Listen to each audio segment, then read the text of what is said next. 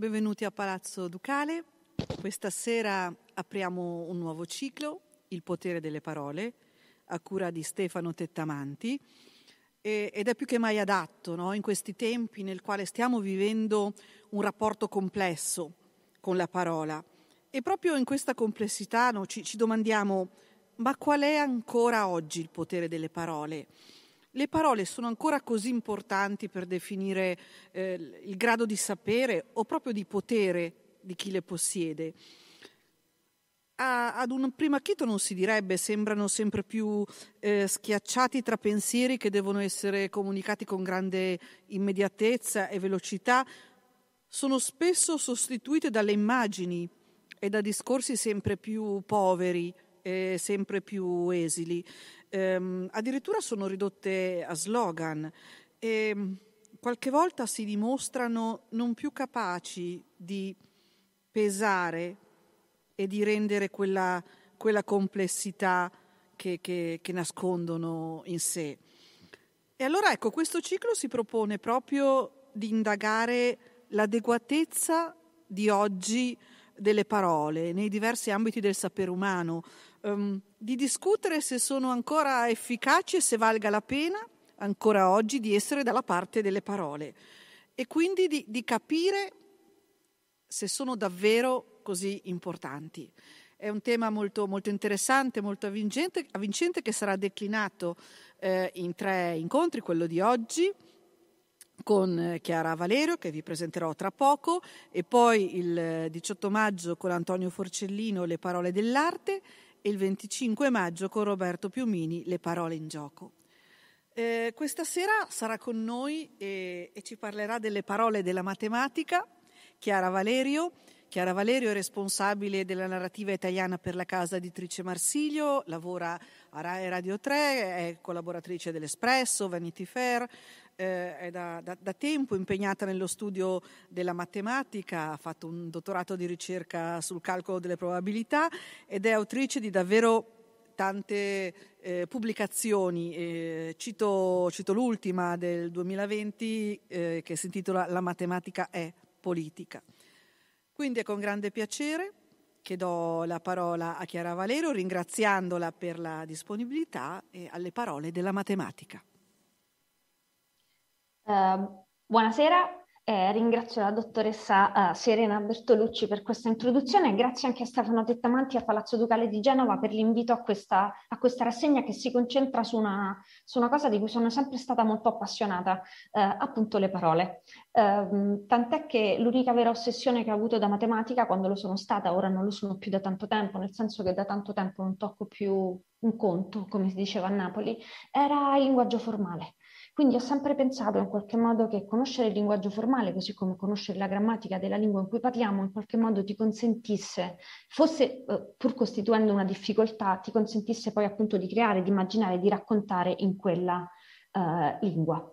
E, ehm, spero che mi seguiate.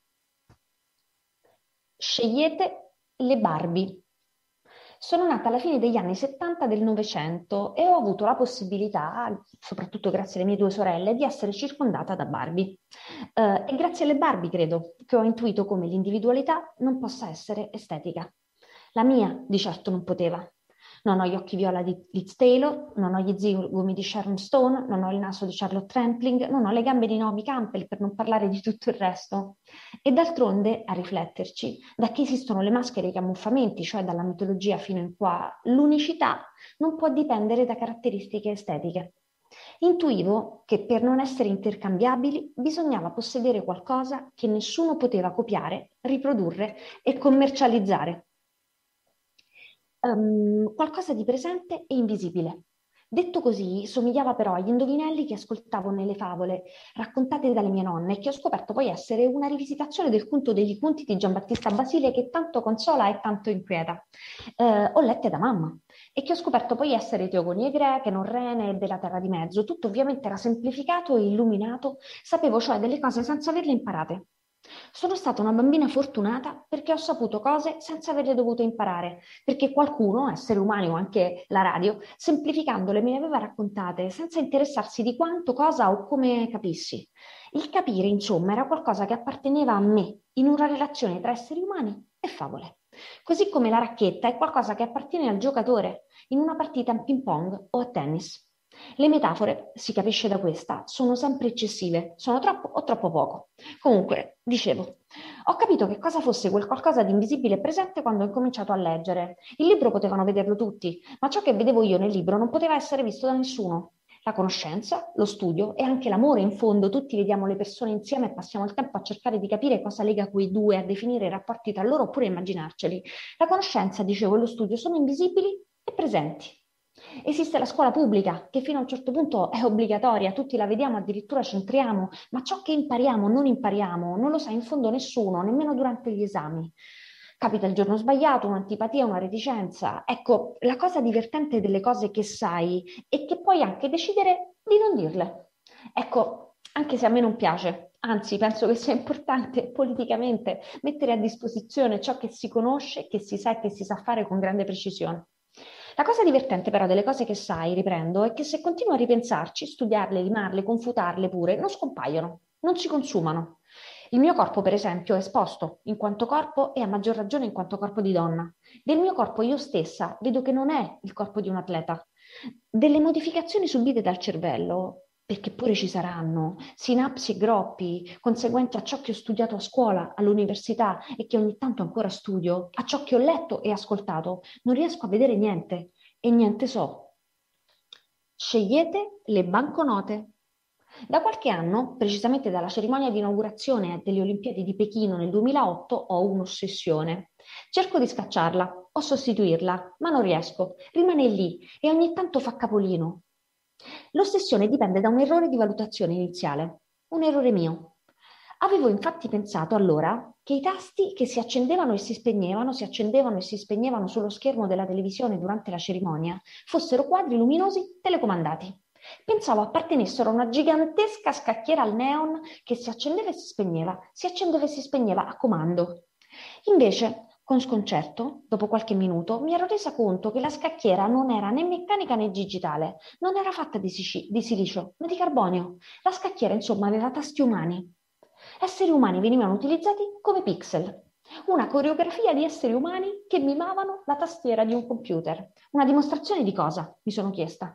Che prima qui, come ha scritto Winterson, erano tutti robot, ma adesso gli esseri umani costano meno. Forse, ho cominciato a pensare, mentre mi alzavo per prendere una birra, che in effetti l'unica risorsa naturale ampiamente disponibile sul pianeta Terra, non in esaurimento, anzi che cresce, consuma, esaurisce tutto il resto, sono gli esseri umani. Siamo noi. La risorsa naturale però condivide col denaro una caratteristica affascinante, la fungibilità. Il termine fungibilità riferito a una banconota significa che tutte le banconote da 10 euro sono interscambiabili. Non importa da dove venga l'acqua potabile o il petrolio o come accumuliamo e utilizziamo l'energia solare, per esempio. Un bicchiere d'acqua potabile è interscambiabile con un altro bicchiere d'acqua. Un gallone di petrolio equivale a un altro gallone di petrolio. Un chilo di rame pesa quanto un altro chilo di rame. Nemmeno dico dei raggi di sole, tutti uguali, scaldano.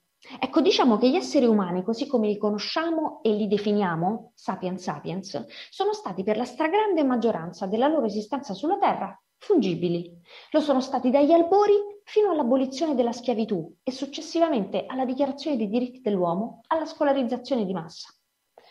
E solo negli ultimi due secoli, più o meno, è che gli esseri umani hanno smesso di essere fungibili, almeno nell'Occidente dal quale scrivo e vi parlo. Chiamo Occidente ovviamente non un luogo geografico, ma uno stato di diritto dove l'istruzione e il benessere economico sono largamente accessibili.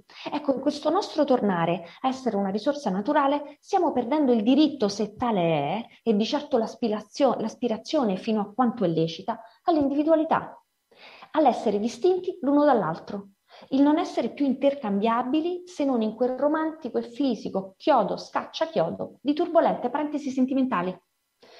Penso che gli esseri umani siano effettivamente una risorsa naturale, ma non nel senso dell'acqua potabile o del petrolio. Lo sono perché pensano, riflettono, perché hanno aggiunto paesaggi urbani a paesaggi boschivi e marini, hanno scritto e dunque hanno ampliato la natura con la cultura.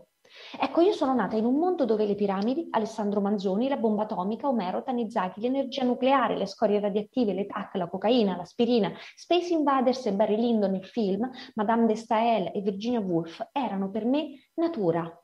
Questo ampliamento come gesto non è né bene né male, è un fatto. Negli esiti invece, poiché abbiamo passato da più, poiché abbiamo, abbiamo, siamo, negli esiti invece questo ampliamento culturale è male. Dunque, per essere una risorsa naturale, ma nel senso di natura umanizzata, natura d'antropocene, bisogna continuare a pensare, studiare, agire per la comunità.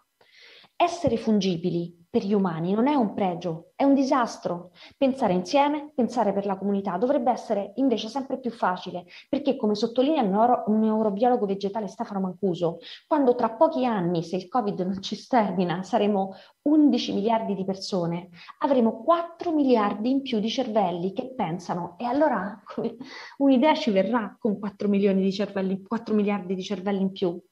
Ecco, gli esseri umani sono considerati mi chiedo da chi e mi rispondo da se stessi, alla stregua di una risorsa naturale to cure, di merce. Um, e ci sono stati uh, con popoli e bandiere, alcuni col beneplacito anche della nostra democrazia, democrazia, altri popoli che hanno guadagnato e guadagnano su stoccaggio e logistica di altri esseri umani. Pensate a quello che succede nel Mediterraneo, alle barche delle ONG che vengono sequestrate e fermate. Che cosa, che cosa fa? Che cosa, che cosa succede a queste persone che vanno da un lato all'altro del Mediterraneo, un mare che veniva chiamato Nostrum dai romani? Che cosa succede? Non... Io ci penso spesso, queste persone vengono utilizzate e trattate come merci, sono fungibili e questo è una cosa orribile, eh, anche perché, diciamo, ci si sposta Sempre Stefano Mancuso dice che in effetti noi esseri umani cosa facciamo? Eh, quando abbiamo un problema che non riusciamo a risolvere ci spostiamo, quindi in effetti noi non risolviamo, ci spostiamo, mentre le piante che non possono muoversi perché hanno radici, ecco, ecco le, piante risol- le, eh, le piante risolvono. Ecco, cercare quindi di fermare quella naturale tensione e possibilità degli esseri umani a spostarsi non è una cosa, non è una cosa bella, è una cosa violenta. Nel 2008, ritorno, l'anno delle Olimpiadi di Pechino, ero già una donna adulta, eh, così come statisticamente possono essere definiti gli adulti, cioè provvedevo alle mie spese. Mi ero laureata, avevo finito un dottorato di ricerca in calcolo e probabilità e mi avviavo a concludere una borsa post-dottorato. Avevo comprato una macchina a rate e avevo una relazione sentimentale stabile. Soprattutto avevo già letto Bruno De Finetti, un grande visionario matematico italiano che, con la sua teoria della probabilità soggettiva, aveva chiarito che il primo errore di valutazione nelle cose siamo noi. Ogni volta che guardiamo, noi siamo l'errore di valutazione. Scrive De Finetti, la differenza fondamentale da rilevare è nell'attribuzione del perché, non certo perché il fatto che io prevedo accadrà, ma perché io prevedo che il fatto accadrà. Scegliete il sistema. L'incertezza e queste cose le ho scritte nella matematica e politica, è ineludibile. E così il nostro incarnare l'errore. Dovrebbe essere complicato costruire attraverso gli esseri umani un sistema di regole, convenzioni anche comuni e trasmissibili. E invece è più semplice di quanto sembri. Se all'ineffabilità degli stati d'animo con i quali prendiamo le decisioni riusciamo a sostituire un modello di individuo che supponiamo non avere incertezze. Un analogo logico delle Barbie di cui vi dicevo prima. Ecco, in effetti le statue greche non rappresentano la realtà, rappresentano un modello non affetto da imperfezioni estetiche di un'idea di uomo o di donna, il modello di un'idea, non la realtà. Così come il modello logico di individuo che vogliamo costruire non è affetto dalle incertezze decisionali che ci caratterizzano, l'errore di valutazione che siamo noi, e dalle miserie, pure, da cui nessuno di noi è immune. Attraverso questo individuo idealizzato e attraverso i suoi percorsi razionali, le sue scommesse, è possibile costruire un sistema logico indipendente dal valore da attribuire alle parole, per esempio, vero o falso, giusto o sbagliato, bello o brutto, che sono questioni dipendenti dal tempo, dalla storia e dal potere, forse pure dai soldi. La logica si rivela quindi non una proprietà delle leggi del mondo e dell'universo, ma un'estensione del dominio del ragionamento. E dunque la matematica, come si capisce anche abbastanza bene dal film Matrix, intuitivamente è un esercizio per ampliare il ragionamento, ma è utile anche in altri ambiti. Penso per esempio alla democrazia. La nostra democrazia è rappresentativa. Vuol dire che i cittadini maggiorenni eleggono i loro rappresentanti e che questi rappresentanti agiscono in accordo con i principi della Costituzione per governare e far progredire spiritualmente e praticamente, e praticamente la nazione. I rappresentanti, i rappresentati sono i cittadini, sono esseri umani, sono dunque fallibili e così i rappresentanti. Tuttavia è successo che nella storia della nostra Repubblica alcuni individui abbiano scelto di aderire abbia, e abbiano in effetti aderito a una sorta di cittadino modello in base al quale hanno agito. Adesso questo non succede più, o assai più raramente, io credo, per mancanza di immaginazione. Se ci fosse immaginazione anche solo sufficiente, i nostri ministri si comporterebbero come ci si aspetta da un ministro, dunque in accordo con la nostra Costituzione.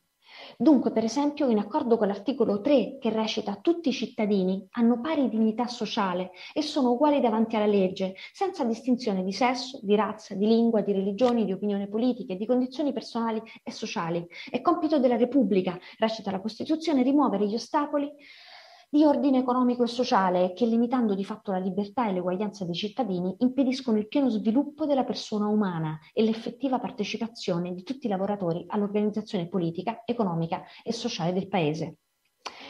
Ecco, non rispettare la Costituzione, calpestarla incitando per esempio all'odio razziale, culturale o sociale, mettendo per esempio il diritto alla salute quando è successo in contrapposizione al diritto allo studio come è stato durante la prima emergenza Covid, non solo un'offesa alla Repubblica e a chi ha scritto la Costituzione pensando e ricordando il sacrificio di molte vite umane per riconquistare la dignità dell'Italia. Non sono parole mie.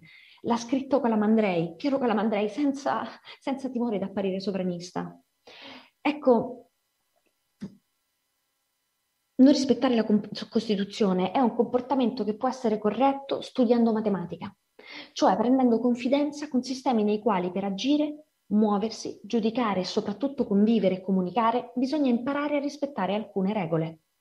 Una persona che studia i numeri naturali, i numeri complessi, le equazioni di primo grado, la teoria del caos, comincia sempre dalle definizioni, definizioni che come è utile imparare anche emotivamente, non sono regole preesistenti all'umano, ma sono punti fissati dagli esseri umani per costruire un mondo che vada oltre singole e vaghe sensazioni, oltre interessi privati. Studiare matematica vuol dire esercitarsi a intravedere, supporre, immaginare regole che non riguardano un individuo o un oggetto, ma più individui e più oggetti e soprattutto le relazioni che stanno tra questi enti e tra queste persone. Studiare matematica significa introiettare l'idea che le regole esistano e che anche quando giustamente talvolta si infrangono, vengono sostituite da un altro sistema di regole. Non avere regole, per esempio, è ancora una regola. Ecco, la cosa interessante da chiedersi nel definire le regole è che mondo disegneranno. Così quella cosa invisibile e presente, grazie alla matematica, riesce a diventare anche condivisa. Scegliete Azkaban. Per sfatare definitivamente il mito che studiare matematica implichi una predisposizione genetica, vorrei confessare come è cominciato il mio rapporto con la matematica. Si capisce subito che per studiare matematica è utile avere, come nel resto della vita, d'altronde, un'intenzione. L'intenzione di fare una cosa e accettare, ma per questo ci vuole il tempo, anzi l'età, che ognuno arriva dove può e non oltre. Non mi soffermo tuttavia sul tempo, continuo invece sull'intenzione a partire da un formidabile episodio di Harry Potter. Sirius Black, incarcer- il padrino di Harry Potter, è incarcerato nell'oscuro carcere di Azkaban. I dissennatori, che sono sì fantasmi ma hanno denti aguzzi, gli girano intorno come zanzare nelle sere d'estate e da un momento all'altro potrebbero dargli l'esiziale bacio che conduce laddove la magia non giunge, cioè nel regno dei morti. Sirius si guarda intorno e vede i colleghi Auror sparire uno dopo l'altro. Sa che fuggire è difficile, perché le mura di Azkaban succhiano come sanguisughe la voglia di vivere, ti deprivano di speranza, carità anche di prospettiva. Sentimenti in vero che Sirius Black non prova più.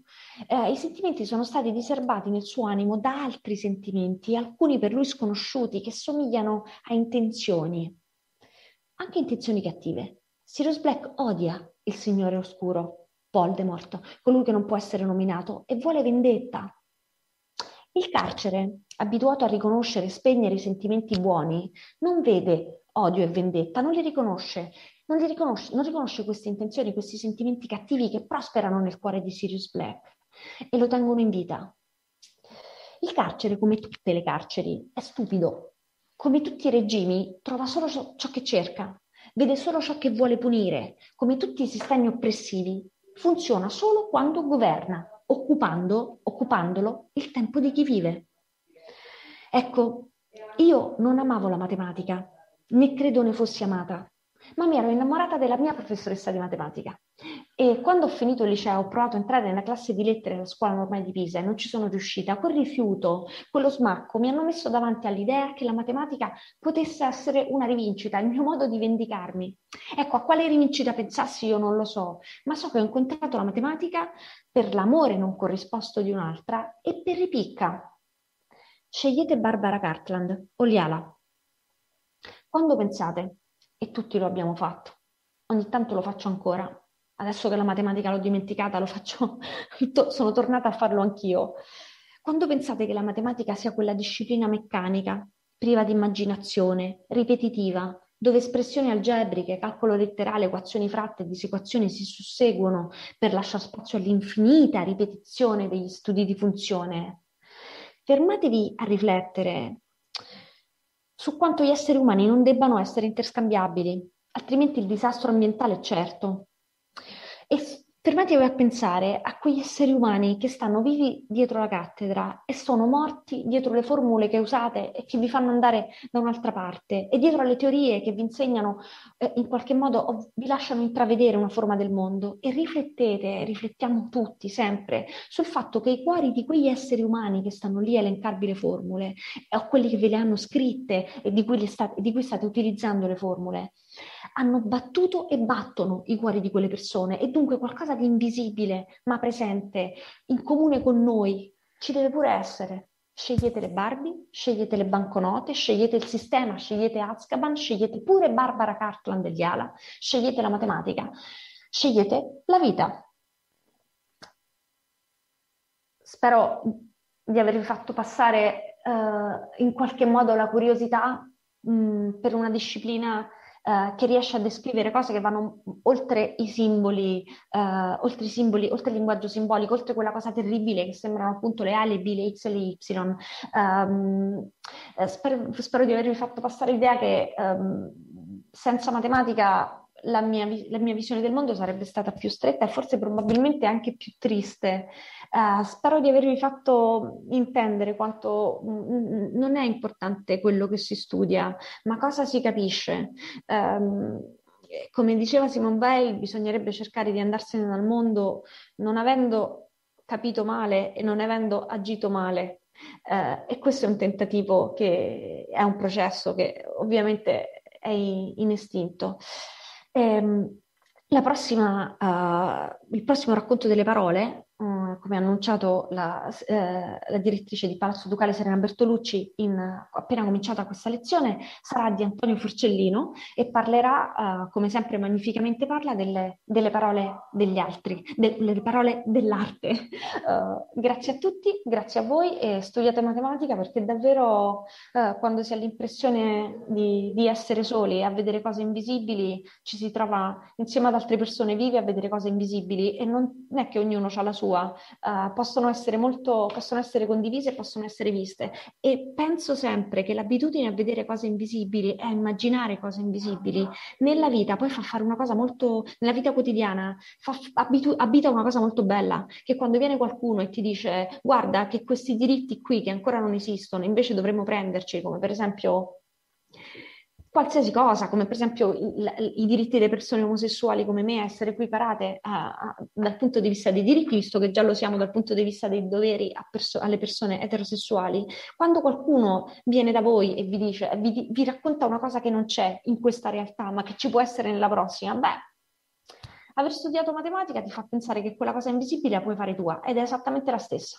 Grazie, grazie Palazzo Ducale, grazie Genova, grazie Stefano Tettamanti per questo invito e grazie a Donatella Bongirolami e Serena Bertolucci per, per tutto il resto e per l'introduzione e per la cura.